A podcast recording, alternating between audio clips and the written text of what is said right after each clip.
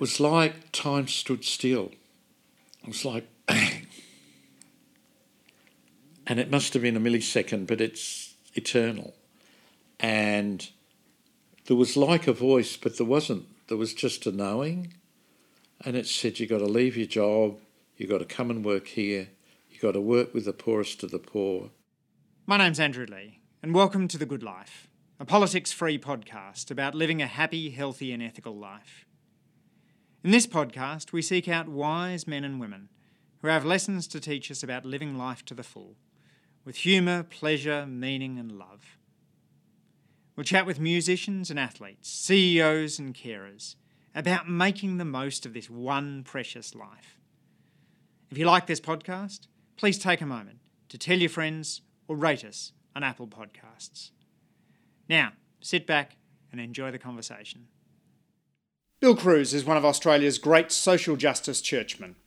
Uniting church minister in Ashfield, he established the Exodus Foundation, which provides meals, healthcare, and education, and operates an outreach van that helps the homeless. Bill's been involved in drug rehabilitation, education, and prevention programs, created the first Life Education Centre with Ted Noffs, and is active in public debates around refugees, poverty, institutional child abuse, poker machines, and homelessness. Bill, thanks for joining the Good Life podcast. Thanks, Andrew. So, you were born in England during World War II, a, Yeah. a pretty tough time to come into the world. Yeah, it was. Um, my mum and my grandma used to stand each side of my cot with a sheet over the top so that if a bomb fell, um, none of the glass would get onto me. So, you know, you can't have much more of a, a vulnerable birth than that. you know? Yes. And, and I kind of think of that. And I think of, in a way, the bravery like just standing there with a sheet, you Yes. know, hoping if the roof fell in, it wouldn't crush on top of me, you know?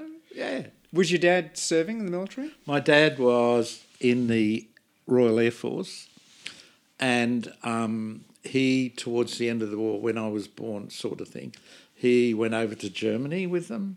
And so um, um, I spent the early part of my life, you know, the first nearly year of my life um, with my mum and my grandma. Yeah. So my dad then came home. What was it like, uh, your, your relationship with your father? Oh, it's always been fraught. It's only in the last uh, six months of my life that I've actually been able to look outside of myself and at him and kind of see another side. Because he had an extraordinarily tough upbringing. Oh, he? very tough. His um, his father came back from World War One um, with PTSD now, and he um, he ended up somewhere being the town clerk of of Hackney, all of that sort of stuff, or deputy town clerk, and um, um, through all depression and all of that, cut his throat in a park, so that um, my my grandma was left with two little boys, six and eight, and um, with no, there was very little social help those days, and um, the two little boys used to walk the streets of um, East London, collecting all the horse dung and selling it for a penny farthing a bag, and um, giving the money to their mum, and my dad would tell me those stories and cry, you know. So he went from that, from that upbringing through to becoming an officer in the Air Force, through to becoming chief engineer of one of the major companies in Australia. So that, like, he really pulled himself up. Like, that's a real Yes. determination. Yes, you think the way you describe it, it's the sort of level of poverty you think of as a, a street urchin living in a developing country. Yeah, Co- collecting exactly manure is, is almost a caricature of poverty. It's so That's brutal. right. That's right. That's right. And it was just this year I walked the streets where they walked. Him and his brother used to walk, and it was quite sobering because um, you suddenly get the feeling of what it was like. And you, you weren't an only child. You had a brother. I had a brother. My my dad. I think my dad came home from the war, expecting to be the centre of attention, and found that I was, which meant there was a great disappointment, Mm. and it meant I'd spent a lot of my life feeling I was a disappointment, and my brother, of course, because he was born with my dad coming and all that, became the centre of family life. And then when my brother was accidentally killed in a car smash, I always thought it should have been me. So there's all of that sort of stuff going on. That must have been incredibly tough on, on you. How old were you when your, your brother died? Oh, my brother died when I was 20, but he had he was 18 and he'd been the, the, the hero of the whole family, you know, and all of that. Yes. So it was terrible. It was it was a sad thing, and it's only now I'm starting to be able to come to terms with all of that. Uh, what tuned you into poverty and social justice through your childhood? Is this something that you thought you wanted to, No. to have an impact on as no, a kid? No, I was always a loner. I was always a loner. I, I um, always. Um, I grew up in the western suburbs of Sydney, where all the refugees from all over the world came. So I grew up with kids called Athanas and God knows what other names, you know, and we were all mates. All had bare feet, you know, had a great time. Used to climb all the trees, wander through the bush, all of that. That's why I have a great love for Western Sydney. And um, um, but I was always a bit of a loner, always, and never quite fitted in. So that if somebody had come to me and said, "Bill, you're adopted," I'd have said, "Why did you tell me earlier?" You know. so that you know, just the way it was. Just um, yeah. So I, yeah, I'd always felt a bit on the outside of things, and so I didn't fit in too good at, at when I shi- when my parents shifted and ended up. I went to Townsville Grammar School and was hideously bullied there. You know, terrible. They came to me one day and said, "Would I give the end of year speech?" And I said, "No." I said I was too bullied there. You could have given a crack at And they speech. came. Well, they came and they apologised and all of that. So you know. Did you So do- give the speech after that? Yeah, yeah. Yeah. Did you talk about the, the bullying and that's Yeah, yeah, yeah, yeah. But yeah, so that um, I suppose through the western suburbs, I had a natural fit with refugee people and people on the outside and people with the arse out of their pants. They were people I grew up with. So I had that. And also not feeling I fitted in. It, it was natural, I suppose, in the end that I would um, gravitate to something like that. But in the meantime, you specialised in ultra pure single crystal, Crystal sil- silicon. silicon, uh, as an electrical yeah. engineer. Well, my dad was AWA. my dad was an electrical engineer, and I suppose trying to keep up with him, I tried to emulate him. Ended up doing all this research in silic- single crystal silicon, and it was really funny because you had to put all these impurities in it, like arsine and phosphine and all these gases, where the um, the symptoms of, of poisoning was trembling and dry mouth. Well, I had that anyway because I was so shit scared of the, things. So that um, you know, it was it was interesting, but it was it taught me to think linear, linearly and to think from first principles. And you still use those those skills Oh today? yeah, I still read New Scientist every week. Interesting. So you uh, you began volunteering at the Wayside Chapel in 1969. Uh, Hmm. Yeah, uh, uh, 1969, 70, around that time. Yeah, and then Ted Noffs had only founded it about uh, five years Five earlier years in, in- before, in, King's, yeah. King's Cross. Um, what I find interesting about Wayside is it's not just uh, a spiritual place, but it's also uh, very activist. It's involved in the anti-Vietnam rallies and Charlie Perkins' free, freedom rides, and conversation seems to be a really you big part of what do it does. it. You do it. You don't just talk, you do it. And Ted always used to say, it's the doing, the doing that gives you the authority to speak the speak. And that's what it's true. It's true that, that people listen because you're out there doing things.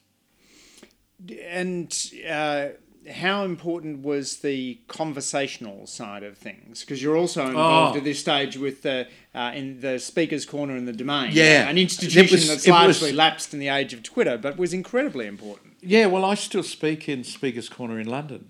I go and do all that because um, it keeps you alive. And um, um, Tell me more about that before you move to the next thing. yeah, What is it about Speaker's Corner that keeps you alive? well, I went there to speak in Webster's memory, who was the big speakers thing.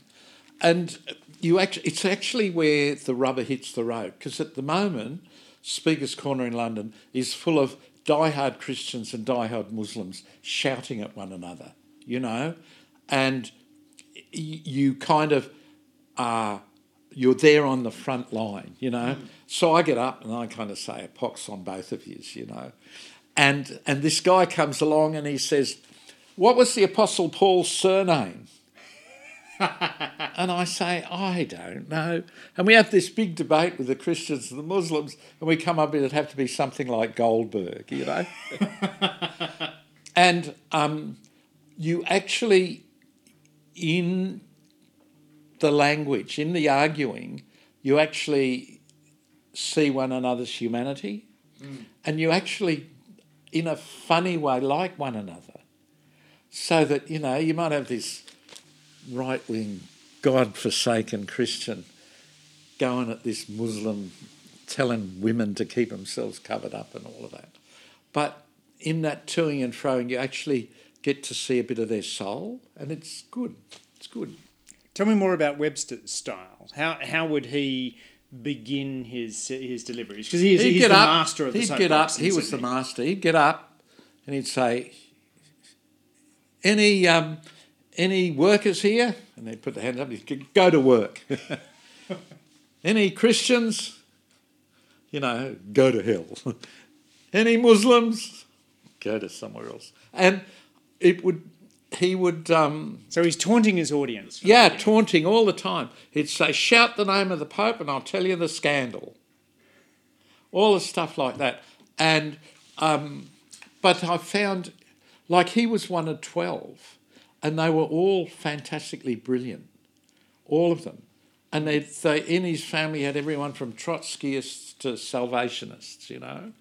And it must have been a tumultuous household to to keep all that talent, you know. And of course, Dad was a drunk, and Dad got chucked out, and the mum looked after them all, and um, he was just a total misfit. But he loved Oscar Wilde, loved Oscar Wilde, so that he turned me on to things that um, I he he he of all the people he was the intellectual of mm. all of them. He's he had a he used to cart it, go around with a truckload of books, and it'd all be scribbled and written on, and and he'd spent a lot of his time in the London Library, so he just learned. I met I met in those days. There were lots of people like that who would start at page one of a of a uh, encyclopedia and read, learn the, learn it mm, all that mm. way, and you don't find those people today. So they know so much. So I remember there's a character in Sartre's Nausea who knows everything about books which have been written from authors starting from A to K, but nothing beyond that. Yeah. And it turns out he's got a library of 3,000 books which he's decided he can read in his life, and he's only halfway through at this Yes. point. Uh, this sounds a bit like this kind of autodidact character that you're, you're, you're describing. hunger, sort of- a hunger for knowledge, a hunger, a hunger. I was at a talk the other day by this Jewish guy, and he was saying how the Jewish people, in their hunger, they valued education from the beginning of time, and that's really true. How did that shape your preaching then? Did you uh, did, did you sort of hanker for interjections when it uh, came time to stand oh up yeah, and give us a oh sermon? yeah. Well, I, I'm a I'm a scientist as well, so you know, um, you're not going to. You know, I'm not going to be impressed with somebody who believes Adam and Eve was real.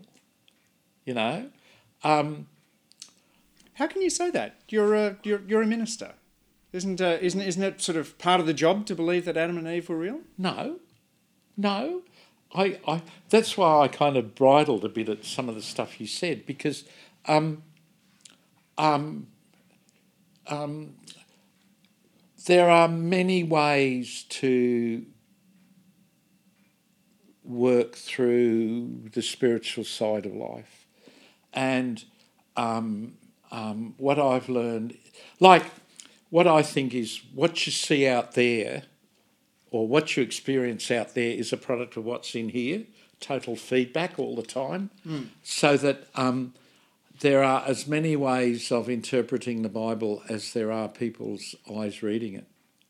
And um, and probably many, many different kind of valid ways of looking at it. So I just try and work it out my way.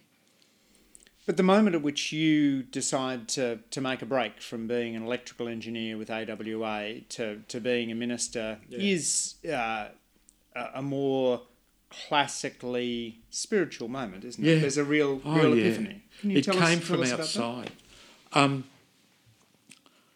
I'd been um, volunteering a lot at doing stuff at the Wayside Chapel, a lot. And um, um, Ted had got me to be involved in the church services as well. And I wasn't terribly, I was kind of searching, but I got really moved by the Psalms, the Christian Psalms, or the Jewish Psalms. And I was walking up the stairs one day to go to run the coffee shop. And I got to the landing, and you had to get on the landing and then go up. And it was like time stood still. It was like bang. And it must have been a millisecond, but it's eternal. And there was like a voice, but there wasn't. There was just a knowing. And it said, You've got to leave your job, you've got to come and work here, you've got to work with the poorest of the poor, you've got to, um, um, you'll become well known, but don't worry about that. Um, the work will be hard, long, all of that stuff, you know, hard, blah, blah, blah, blah, blah, blah. Hard work, long, become well known. Oh, and by the way, your personal life won't be that happy. And it was just bang. And what do you do? You can't ignore something like that. You can't. You can't. So I went to AWA and I said, I've got to go. And they got really pissed off. And I left and my family freaked out. And oh, Jesus, they freaked out. And they said, You won't have a future, all of that stuff, you know. And I just had to go. I just had to go. And I went and saw Ted and I said, Ted, I've got to come and work for you. And he looks at me honestly and he says, What's the least amount of money I can pay you? and there was a, a, a, a commune starting up in Woolloomooloo for 10 bucks a week. So I said $11 a week. So I went and worked for him for ages for $11 a week. So about two dollars fifty a day was your first your Whatever. first wage. Work. Whatever. Wow. Whatever. And then in no, But I didn't. I didn't have a choice. The only, I, I, like if you read Paul's writings, you know, he calls himself doulos, which is like a slave slash servant, and that's me. You can walk away at any time, but you can't. then 1983 you uh, entered uh, ministry stu- Yeah. ministry studies. Yeah. Well, Um, things things got a bit tense at the chapel, and I knew it was time to go, and the only theological college that had paid was the Uniting Church, so I went there, and um, I got finished. I did it in a couple of years because they gave me some credits, and so I finished in April, but the Uniting Church placed its ministers in January. So I said, What am I going to do until January? And they said, Go on the dole. And I thought, What? So I went and saw the moderator and I said, You know, I'm not going to sit around. He said, Do you want to go somewhere easy or hard? And I said, hard. And he said, there's problems at Ashfield. So I just knew I had to go there. So I went there. What was it like at the at the beginning? Do you remember those first days of settling into the parish? Yeah, well, I went and talked with all the elders and all of that, and they talked about money and bringing in more people and money and people. Nothing about religion. And I'd boned up because Ted was quite a heretic. And I said, you haven't, you haven't asked me anything religious. And the oldest guy there looked at me, honestly broke out in a sweat and said, You believe in God, don't you? I said, Yes. He said, That's all we want to know. And there were basically 10 old ladies and a really super strict Christian family running, controlling them. So I had to confront the Christian family ultimately. And the 10 old ladies and I had an amazing time. They became like my aunts, you know. I kept saying, You don't know what you're getting. And I said, That doesn't matter and everything happened. And next thing, there's homeless people and homeless kids because the police started bringing all the homeless kids, you see, because they knew I was there. We had nothing, so we slept them all in the pews of the church. Oh, the church, I was just sleeping there. And um, the old girls used to come up and bring the morning tea, you know, like all this Edwardian stuff. And it was lovely. It was lovely. So you're there and you've just arrived, you're in your early 40s, and you started the Exodus Foundation pretty much straight off the bat when you uh, when when you got. well, it took two or three years. But did you always know that you wanted? No, I know. I had no idea. I had. I I knew. I had to get well known, because it was the only protection I had. Um, I I knew. Um, I kept opening the opening the doors of the church and seeing who came in and working with them. Um, I, I, I was caught up in a whole lot of different stuff like Barlow and Chambers and all that stuff was going on mm. in those days. So I knew I'd be doing things on the edge that um, people would be wouldn't get on too well, you know, and and also um, bringing in homeless kids. The first groups I started were for really lonely people. I started a thing for lonely people. Um, I just experimented around until found out what was really needed. What did you uh, take and discard from the Wayside model? Because I guess an outside observer would see you as setting up sort of oh. um, child child of Wayside. And they some, kept some saying sense. to me, "You can't recreate the cross here." The cross meaning King's Cross. King's Cross. Yeah. Um, I went out with the ambulance for a good while at night and got the picture of the inner west after dark. Mm. And it was a pretty gruesome place, you know. And um, so that gave me a good insight into what was needed, you know. And my thing was always just to open the doors, see what came in, and then ex- then react to the need. We became um, we used to look after all the. There was a lot of um, prostitution on Canterbury Road, so we used to be all the needles and condom exchange for the for the girls on the road and all of that sort of stuff. And you you began to feed large numbers of people. Now you yeah. you now feed hundreds of people yeah. a, a, day. Uh, that how did that evolve? Well, it just happened. We were opening the doors of the church, and we found a lot of people coming in were simply hungry, and um, we'd throw together any money we could, and on a Monday night cook a leg of lamb and things, and before long, ninety people were turning up, and we were just doing that Monday nights. And then one Saturday, Singo turned up, John Singleton and he said, I just run won all this money on the horses. What would you do if I gave it to you? I said, I'd open a soup kitchen. He said, call it Loaves and Fishes and here's the money. Bang. And we started the next day. The council gave us the pots and pans. The mayor came and off it went. We started with 80 people and it just built up from that. It's an extraordinary uh, uh, enterprise that you've uh, you've created there. And you also worked a lot with uh, drug addicts as well. Always. um, which has Always. been you know uh, Always. an ongoing contro- controversy in Sydney. I think Sydney was uh, the heroin capital of the world by, Oh, the, yeah. uh, by, by the late 19, Oh, yeah, 1990s. Um, how have you seen, how's that work evolved? We started. I started a group called Uniting Families, um, which was for families of kids who had died, and we really never got beyond day one because every week there'd be somebody coming in whose kids had died that week, and it was heartbreaking, heartbreaking, and they weren't criminals or whatever; they're just ordinary kids, you know, and. Um, Oh, it was heartbreaking. Just the stories, just the pain of it all. And um, um, we'd have sometimes 300 families. And um, like the number of deaths from heroin in those days from kids, and that was equaling the number of kids killed in car smashes. Like people, or people killed in car.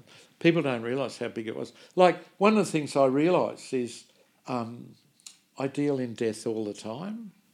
Like that's yeah, that's something that's slowly come upon me. That um, most of the people I really value have died early, and that's quite sad, really sad. what do you say at the beginning to parents of parents who've lost a child? Oh, you just ache with them. Just sit with them. Just.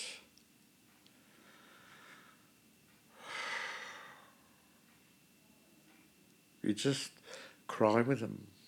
That's all you can do. Cry with them.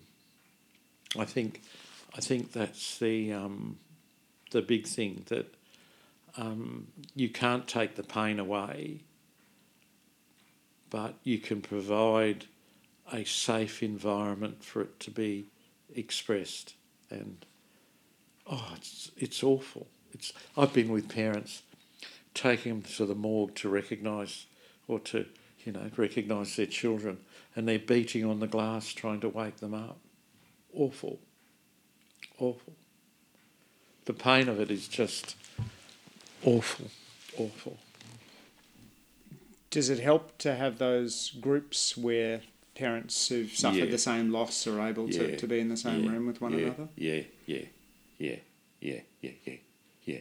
What I've learned about great tragedy is it either breaks you or it breaks you open.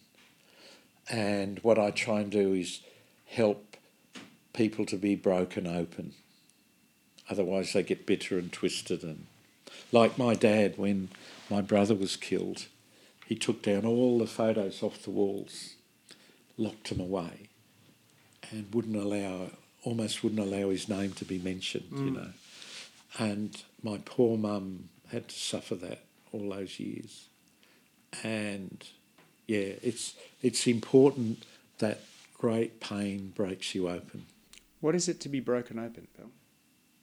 Um, to be sensitive to the feelings of others.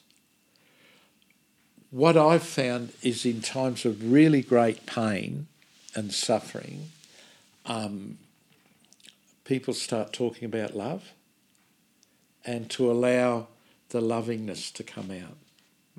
I've been, you, you'd, you'd be surprised the numbers of times people just start talking about love, you know? Yeah. So it's it's that's when it gets open, you know. So that um, now the Buddha says a broken heart is a beautiful thing, because it knows what other broken hearts are feeling, and it's true. That's why you try and open it out. You also saw a lot of the suffering that was uh, inflicted by institutions, uh, and uh, you were you were talking about this well before anyone was talking about a, a royal royal commission. Yeah.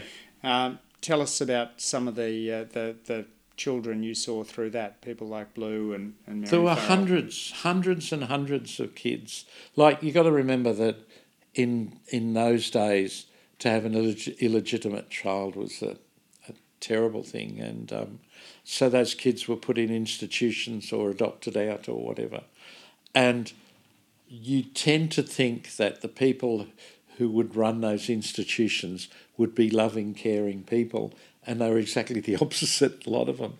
And they would exploit these kids, and um, they'd sexually abuse them, and um, um, so the kids would run away, and they'd run away to King's Cross, and they'd tell me all these stories. I remember I was with one boy, um, he was about 11, 12, and he had um, the adopted people, his adopted parents had given him back, and he would escape from the institution and run into my office and ring him up and beg him to take him back. And they'd say, No, no, no, you steal and you do this and you lie we don't want you anymore and all of this stuff. And he would wreck my office, you know. And he ended up one day killing a taxi driver and stuffing his body in the boot.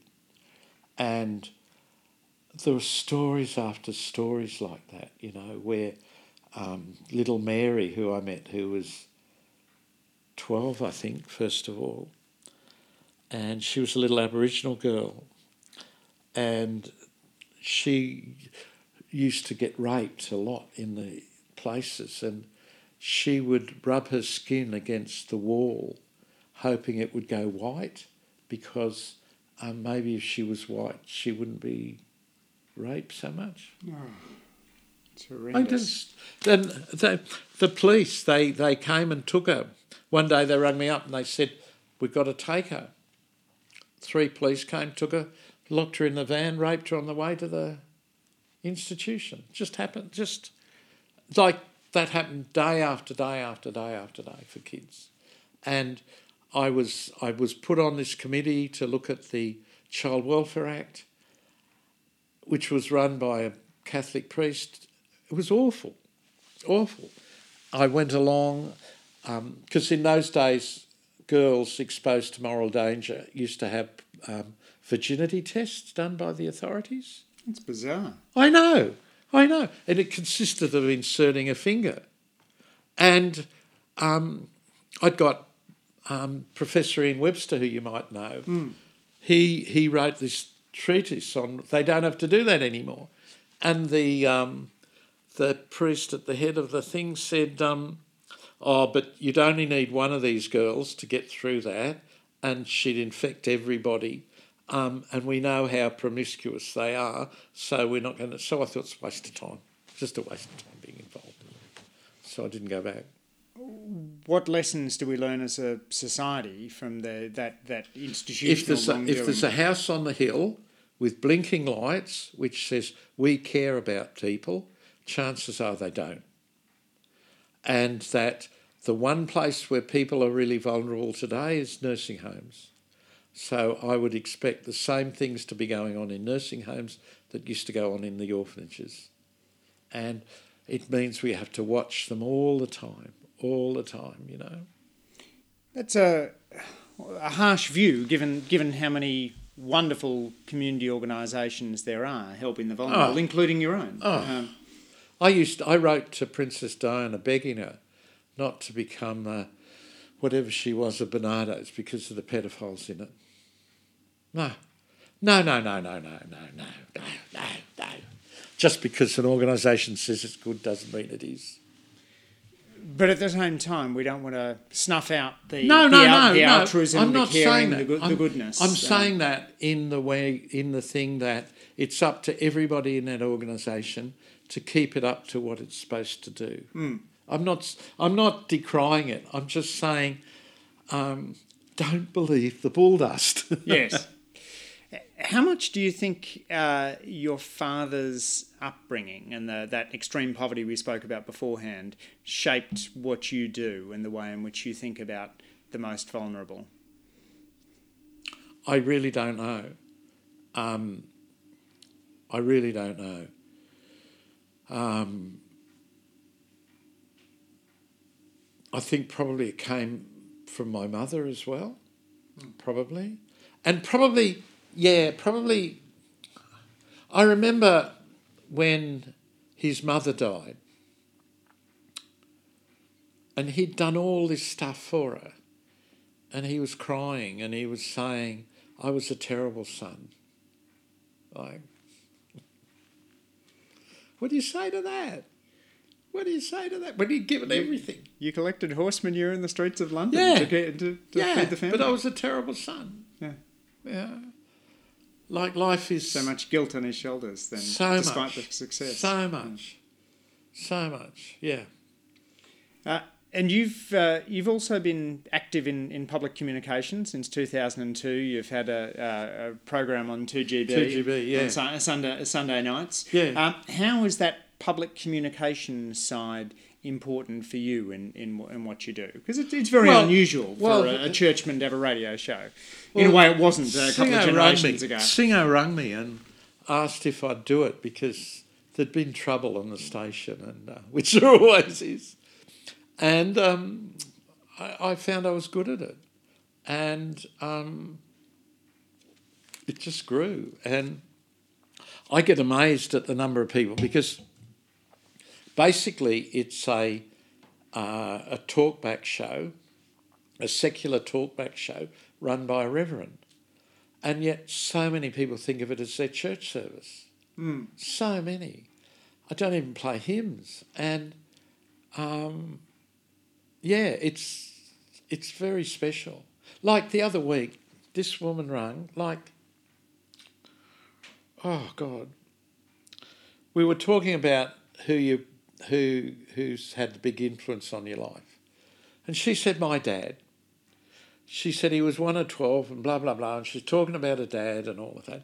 Then gradually, as she keeps talking, she starts talking about her marriage and her kids. And you find out gradually the girl had mental problems and the boy had this. Then, as it goes on, you hear the boy came to the mum and said, You know, dad gets into bed with Jane. And it goes all this way. And she's telling these terrible things that have gone on in her life as if it's just me. Mm. And there's 100,000 people listening, you know? Yes. And y- you realise there's a holiness to it. And that's what I try and honour that. And you've uh, you've also uh, been active in a succession of causes over the years. Uh, you've you've been active on pokies reform and refugees. Uh, you were saying earlier, anything anything that um, takes people's freedom away, anything that binds the people thread. up. People get bound up, you know. They either get bound up by family stuff or community stuff or legal stuff or stuff that binds them up. and you were saying to me before that you uh, you now think of your life as pre twenty fifteen and post twenty fifteen. Yeah. What what was that transition? lady rang me on the radio because I've learned to say yes to everything because most stuff falls away and you end up with interesting stuff you never even believed you could get caught up in. She rang up and she said, I've got this film to show and no one will show it. It's called The Anonymous People. And I said, okay. And it's about people who are in the 12 step movement, you know, AA, NA, and who um, were coming out and talking about how they'd been addicted and how they got off to encourage other people. So we showed it, and a hundred people turned up.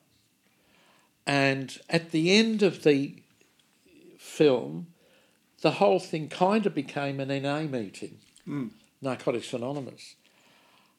And it kind of got with this girl who was talking about she'd come from this really well off home and she found herself one day injecting heroin into herself from water that she'd syringed up from the public toilet. And I learned from that that when your secrets become a story, they lose their power over you. And I thought that's a pretty good way to live. And at the same time, Hugh Mackay had got his book out saying that um, um, the one thing on the deathbed people regret most is the loving things they haven't said. And those two things struck me, and I began to clean my life out a bit because your, your life is just a story. It's just another story, you know, and you've got all these secrets in it, mm. and you think nobody knows your secrets, but everybody knows your secrets because they're written all over your face. So that, um, and the other thing I found, and I found this, I found I was with this street guy and I really care about him. I really love him. And we were talking away, and I said, I really love you, you know. And it changed his life. And what I mean by that is that there's so much we bottle in ourselves that is liberating to get out. Mm. And when you do that, you've just got to look at St. Paul or, or, or Martin Luther or anybody like that when they realise that they are free human beings, the greatest thing they can do is celebrate their freedom, you know? And in celebrating the freedom, you change the world. And that um, opened me up. And I ended up in, I, I, I was in Cal, uh, it's a long story, but I was in the. I spent a good bit of time in the jungle, which was the big refugee camp there. In Calais, in France. In Calais, in yeah. France. All the refugees from all over Europe, all over the Middle East and Africa mm. and that. And I saw a sign. And it said, um, in a meeting today. And I thought, I'll go to that. Not, I'm no addict, you know. And sitting on a carpet like this, probably like this, on the snow, on all the mud and the everything, were maybe 15 people, men and women. There was black people, Middle Eastern people, women, men, all different. Iranians, Iraqis, all telling their story. And they were all speaking in their own language and it was being translated into French, and I couldn't understand one word. but it was all on their faces. You yes. could see it. You didn't need to know the language, you could see it on their faces. And it got to me. I thought, what am I going to say? I'm not an addict. What am I going to say? And I said, Oh, I'm Bill from Australia. And they went, English, English, English. I said, No, I can't get you to England. That's what really gets it. All this stuff about democracy and British values and all of that stops it. it's only for certain people. Only for certain people. The rest of you, keep out. I said, I can't get you to England. Oh. And then it all poured out. And I said, Oh, I'm Bill from Australia. I said, and I've been married twice. I said, and, and it's been really hard. I said, and my kids have suffered because of that. I said, and I feel bad about all of that. Blah, blah, blah, blah, blah, blah, blah, blah, blah. And they all got up. they all got up and they held me and I came in from the cold. Ah. It was just like, and when you think about it, they were Muslims, they were refugees, they were people here. We would drive to Manus Island and they gave me my life back.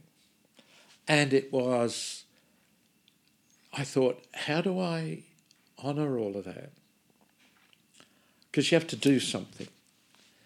And I threw out all my clothes and I only wear black to remember that because it was the day I came in from being that lonely, isolated little boy to realizing the world wasn't the scary place, you know. So, to clean your life up, as you put it, it was about truth telling, about being honest about, about the past. Truth telling. Sounds and sort of uh, there's a bit of psycho, public psychotherapy going on. I do a lot of psychotherapy, mm. a lot. because I was try, I try and work it all out, and I was only talking with my shrink the other day, you know, and I was saying, why me? Why did that voice or whatever it was come to me? Mm. And he said, because the source of it knew you'd do it. Mm. you know, I don't know. I just, um, it's been, it's it's remarkable. I, I find my life is just opening up. All these old buggers on 2GB, they ring me and they say, oh, I'm 72 and I'm blah, blah, blah. And I think, well, I'm 75 and the world's just opening up, you know? Yes. And your your dividing line is in in your, in your early seventies there. Well, yeah, and and yeah, and I've I've realised that I get more and more and more. Um, I've probably one of the most fascinating people I've met was this Buddhist monk in Thailand who had been a lawyer a famous, a well-known lawyer in New York, Thai. Gave it all up to go back. Went right into the rainforests in Thailand. Found this old monastery and stone by stone rebuilt it. He can have one meal a day, which he has to beg for. So he goes out with his bowl, begs it, has any food left over, has to give away. He's got one piece of clothing and that's it, you know. And he can't go anywhere without being invited. And he gets invited all around the world. And he is so still, um, it's just amazing. And um, why I'm getting into that is because um, I realise that there are limitations in Christianity itself, and I've got really interested in the here and the now, mm. and that, um, um, yeah, that it's the here and now that's really important, and you can only, only I don't know, if you clean yourself up, the here and now um, opens up to you. And the other thing I've learned is that we are only, it's really interesting, we are only the reflection we see in the eyes of the other. So that if you look for a core bill, a diamond bill, there's nothing. A core bill is like a twisted rope of fibre, of little fibres, which are of environment and memories and dreams and hopes, all of that. That's core bill, which is kind of um, found in the company of others. Mm. But also, we, we can only have about a gigabyte of memory so that our memory is collective as well. So that if you want to say, what is the core bill? We don't know. But where you find yourself is when you look into the eyes of the other and you vanish. And then you come back and you think, where have I gone? And that space that you vanish into is now, in a way, surrounded by love, I've noticed. So that what Jesus was talking about in lots of ways is more the here and now than mm. in the future. And it does sound very similar to that Buddhist notion of uh, accepting everything and rejecting nothing, uh, taking what comes to you, what lands on your doorstep, and accepting that that, that is what is, rather than uh, railing against what the world has given you. Yes, yes. So I have to ask you, uh, apropos of nothing, to tell us the story of the million dollar donation that uh, that that uh, pulled pulled you out of a, out of a very tight tail. Uh, tell us about how this donation came about. we were really. This is why, like, I I really believe out there is a projection of in here, you know. But there really is something somewhere out there. And, you know, like we'd borrowed all this money from the church, half a million dollars, and we'd spent 499,970 and I was shitting myself, you know, honestly, thinking, how are we going to go on? And the phone rang.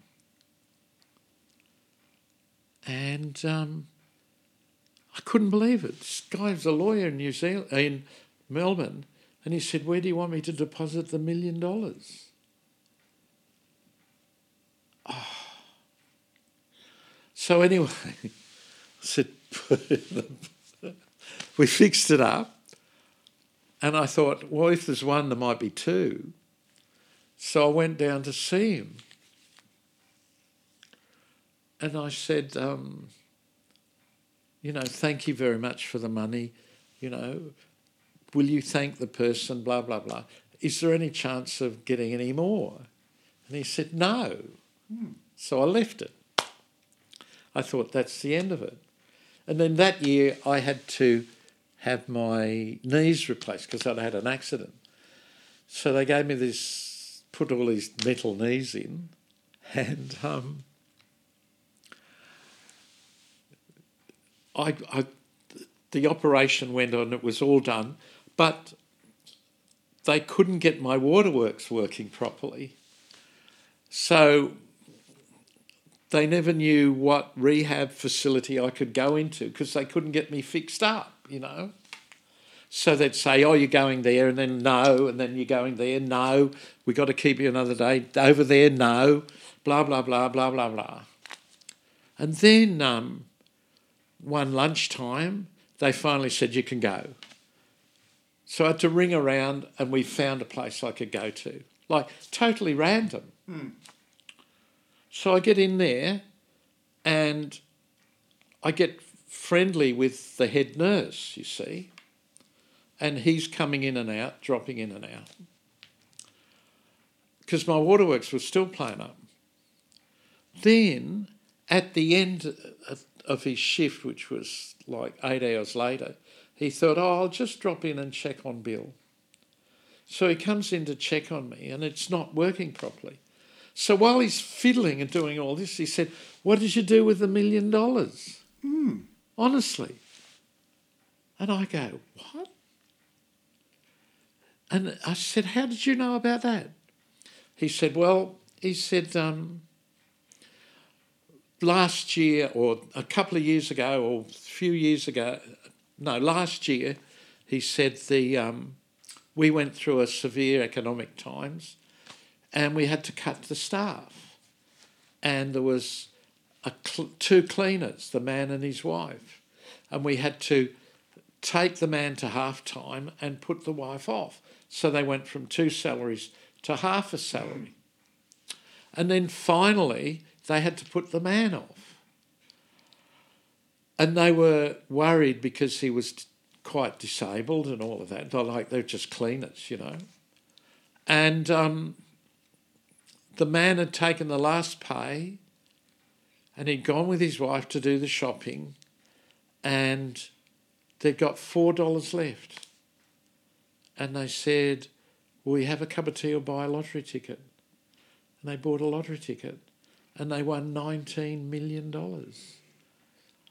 And because they were disabled, they bought a, they bought a, uh, the, the, they got a financial planner who got them an apartment block and all of that stuff and they got a house for them and their kids and all of that sort of stuff.